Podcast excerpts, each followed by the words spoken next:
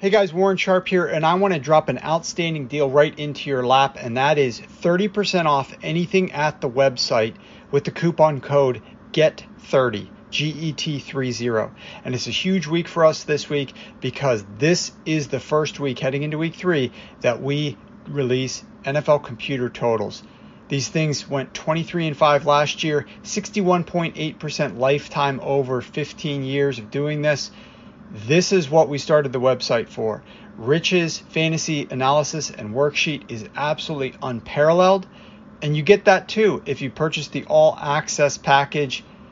I highly recommend you run over to the website right now. Take advantage of this 30% off deal because it will end Sunday. Use the coupon code GET30, 30% off anything. Lots of betting picks already released right now, including multiple computer totals, and we're going to be dropping these things every week from here on out the rest of the season.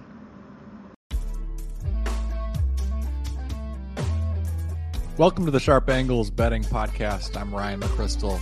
Time to dive into some player props for week three of the NFL season. But before we do, let's take a look back at last week, like I usually like to do at the beginning of the pod. Just take a look back at at least one of our props from the previous week and see where either we went right or where we went wrong uh, and what that tells for us going forward, whether it's a trend that we should continue to try to take advantage of. And this week, I want to look back at Saquon Barkley. Uh, took the under last week on Barkley's rushing yards, and it was a winner, although just barely because he did um, pad his stats a little bit in the second half of that game. It was looking great at halftime, but then this, he did uh, put up some decent numbers in the second half. But the under was still a winner. And if you remember, the reason why I gave out the under on that was because his big game in week one really happened on two big carries. He had two carries and picked up 101 yards on those two carries. Both of those occurred because he went over 10 yards without contact on those plays. And to pick up that much yardage without contact, it's mostly on the defense. That's usually the case. As I said last week, you have to have the skill to take advantage of that. And Barkley obviously does. He'll make you pay if you make a big mistake like that. But it's not something that we can count on week after week because it's really a defensive statistic when you give up that much untouched yardage. On his other 16 carries in week one, he averaged 3.9 yards per attempt and 0.9 yards before contact per attempt. So he was not consistently generating a lot. He was the offensive line mostly was not consistently giving him a lot of room to run. And so going up against a slightly better defense, I thought in week two against Carolina, I thought this is a good opportunity to put the under because he's not going to get those big open running lanes. And sure enough, he had good volume, 21 carries, but only picked up 72 yards. So the under the under was a winner for us. Uh, averaging 3.4 yards per attempt. Really important stat here. He was contacted at or behind the line of scrimmage on 62% of his carries last week. That's awful. On the season now, he's been contacted at or behind the line of scrimmage on 54% of his carries, one of the worst rates. You're not going to be successful if you're consistently meeting contact before you cross the line of scrimmage. It's just, I mean, other than like Derrick Henry, Derrick Henry has uh, throughout the course of his career consistently been hit at or near the line of scrimmage and continues to produce. But unless you're that type of runner, I mean, that's that's so rare. And Barkley's talented, but he doesn't have that type of skill set. So if the offensive line is consistently getting beat and he's consistently being contacted at or behind the line of scrimmage, he's he's not going to put up huge numbers on a regular basis. He's going to be dependent on the defense making mistakes and giving him those long runs. And you know, this is what I, if you listen to the preseason podcast where I gave out some running back season long props, I talked about this. This is, I mean, it's really it's really three things. It's the offensive line is struggling to create running lanes for him. Barkley is an indecisive runner. He needs a big gap to in order for him to be decisive. He, he's going to take advantage of it when the defense makes a mistake because he's explosive, but he's indecisive, and so he doesn't create a lot purely for himself when the offensive line doesn't give him an immediate gap to run through. And then teams don't really respect their passing game. That's obviously a factor here too. Uh, when teams feel that they can stack the box, they're obviously going to do so, and that's just making it even harder. So really, all three aspects here are working against Barkley. So I I think that this is a trend that we should uh, pay attention to. And when we think that they're going up against a defense, that's going to make it extra hard uh, for him to create to get open running lanes. you know, I might continue to play the under. Now, I'm probably not going to this week against the Cowboys. Not exactly sure what I think about the Cowboys' run defense. Through two games, they're allowing three or more yards before contact, the fifth highest rate.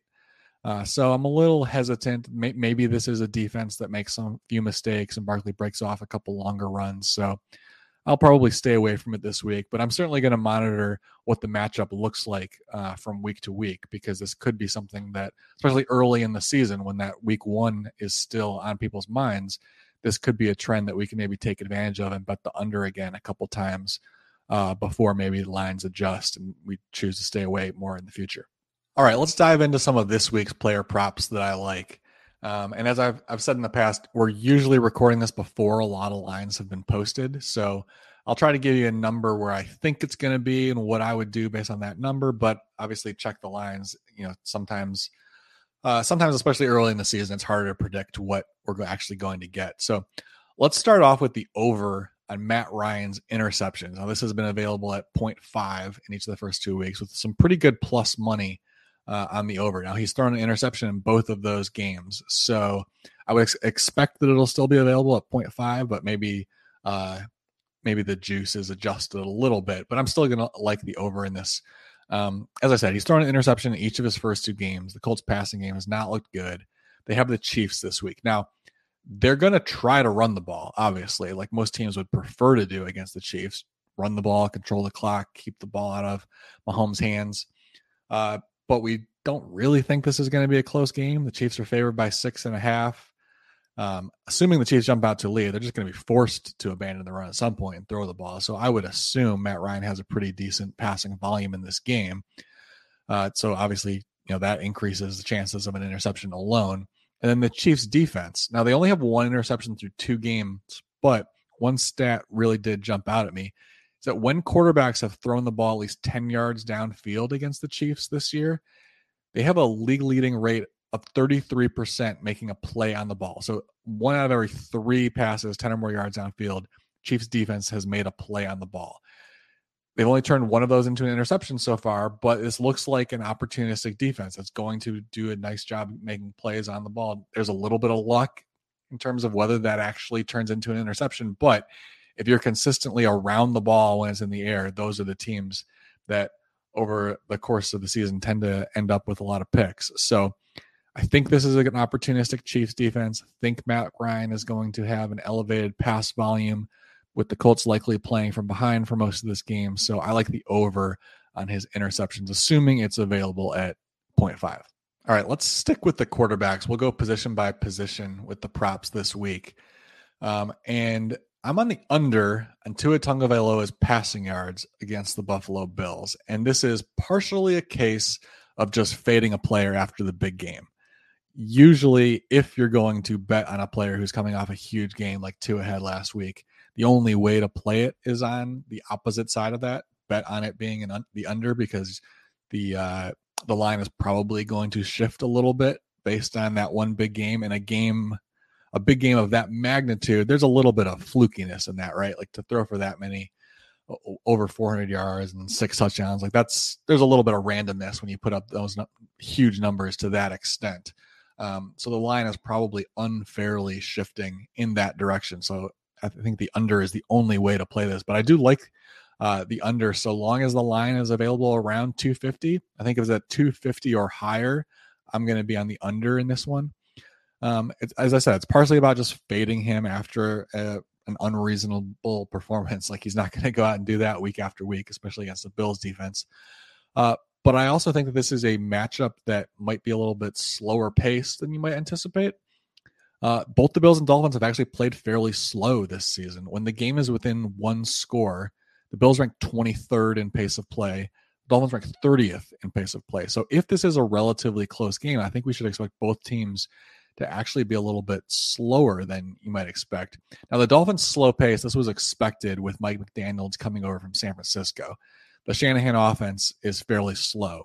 San Francisco ranked 26th in pace of play in a one score game last year. So it's not surprising to see the Dolphins among the slower teams in a close game. The Bills, it's a little bit surprising because they ranked fourth last year in pace of play in a one score game.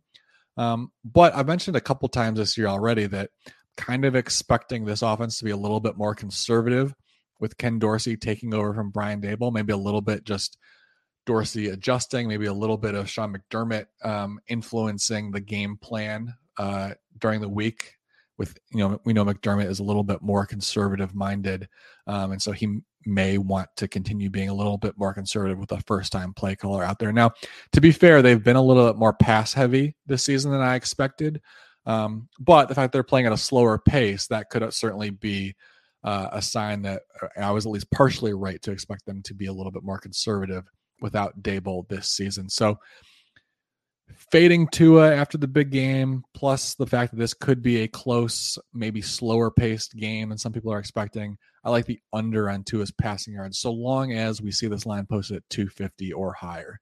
All right, one last quarterback prop for this week. I'm on the over on Davis Mills' pass attempts against the Chicago Bears. So long as we have this line at 33 or lower, uh, this is basically just a reaction to the uh, the Texans play calling so far this year. They have a new offensive coordinator, Pep Hamilton, who's taken over for Tim Kelly, who called plays under David David Culley last year, um, and he was probably in over his head a little bit. That was a little bit of a dysfunctional offense, uh, despite Mills actually having uh, a better rookie season than expected.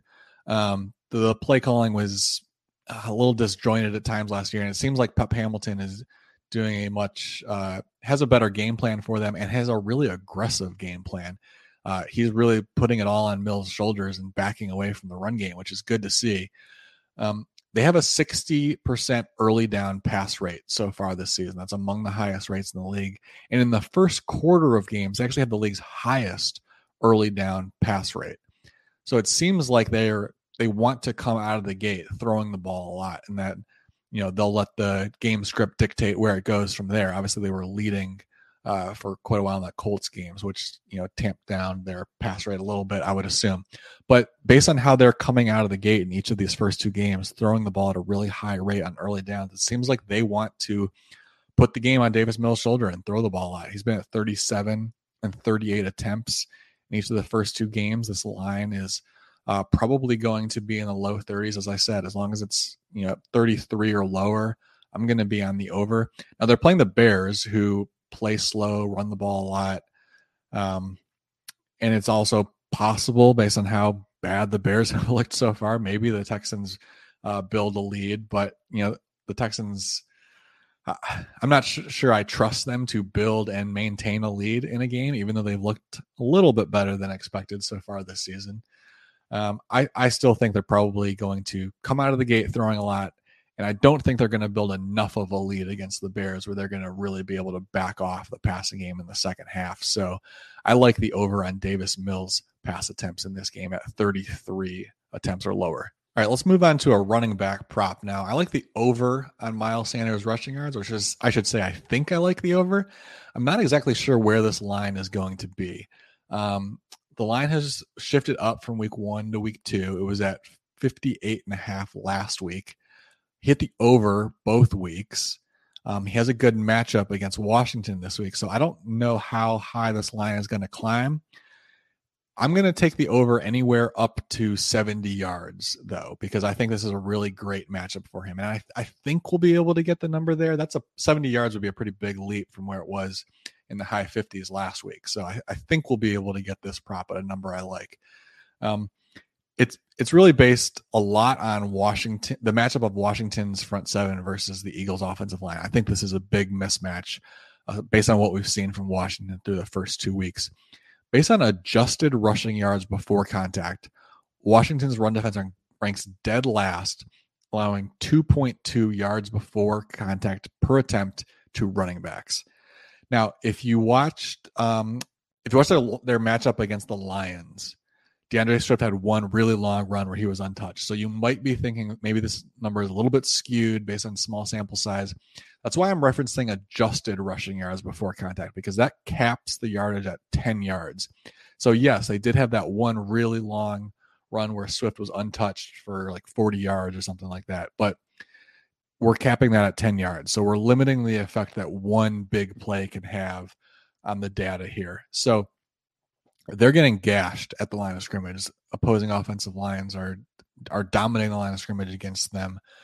I think Sanders should have uh, significant running room. Also, you know, a similar stat, but really to drive home this point, the Washington defense is allowing at least three yards before contact on 34% of carries. So basically, one of every three carries, they're getting blown up with the line of scrimmage and giving significant running room. Sanders is certainly going to take advantage of that, especially running behind one of the league's best offensive lines. I think the Eagles are certainly capable of taking full advantage of this, giving Sanders plenty of room to run. And, you know, if he's consistently getting three or more yards before contact, the odds of him breaking one or two longer runs, as Swift did, the odds go up a lot. So it doesn't necessarily need to be a huge workload for Sanders to hit the over because the odds of him having some long runs in this game uh, pretty significant given the rate at which Washington is giving up untouched yardage. So obviously, there's a little bit of a risk here in the fact that the Eagles could certainly jump out to a big early lead, and Sanders' second half workload could be diminished. Um, but I'm I'm still okay betting the over up to 70 yards because of the increased probability that he breaks off a long run or two against this Washington front seven. Let's move on now to some wide receiver props, and I'm gonna maybe surprise you a little bit with one, but I'm on the over on Darnell Mooney's receiving yards. Now, if you have Darnell Mooney on your fantasy team this year, you're probably uh, laughing at me for suggesting this. He has two catches for four yards this season. He's been a complete non-factor in both of the Bears games, um, but there's a couple a couple reasons why I like this. First of all, he is clearly their number one wide receiver. He's run a route on 38 of Justin Fields' 40 dropbacks this season. No other Bears receiver is over 29 routes. So he's the guy that they're still putting out there on the field with Fields on every play. He is when Fields elevates his passing volume, which it's got to happen at some point, I would think. Uh, Mooney is going to be the guy who benefits the most from that. Now, he also has a great matchup this week in Derek Stingley. And if you listen to last week's podcast, you heard me suggest that we should be on the over on uh, at least one of the Broncos wide receivers, and I suggested Courtland Sutton uh, as the likely beneficiary based on the fact that he would be lining up on the outside a lot. Uh, Sutton had 122 yards in the game. And through the first two weeks, we've seen both Matt Ryan and Russell Wilson target Stingley all day long. Now, last week, it was a lot of Sutton, uh, them trying to get Sutton matched up with Stingley. In week one, I mentioned Matt Ryan targeted six different receivers when they were lined up against Derek Stingley. So he was spreading it out a little bit more, but making a concerted effort to go after the rookie. Uh, this makes perfect sense because if you remember some of the talk around Stingley in the draft process, he was absolutely spectacular as a freshman at LSU in 2019. And then he was really kind of ineffective and injured a lot over his final two seasons.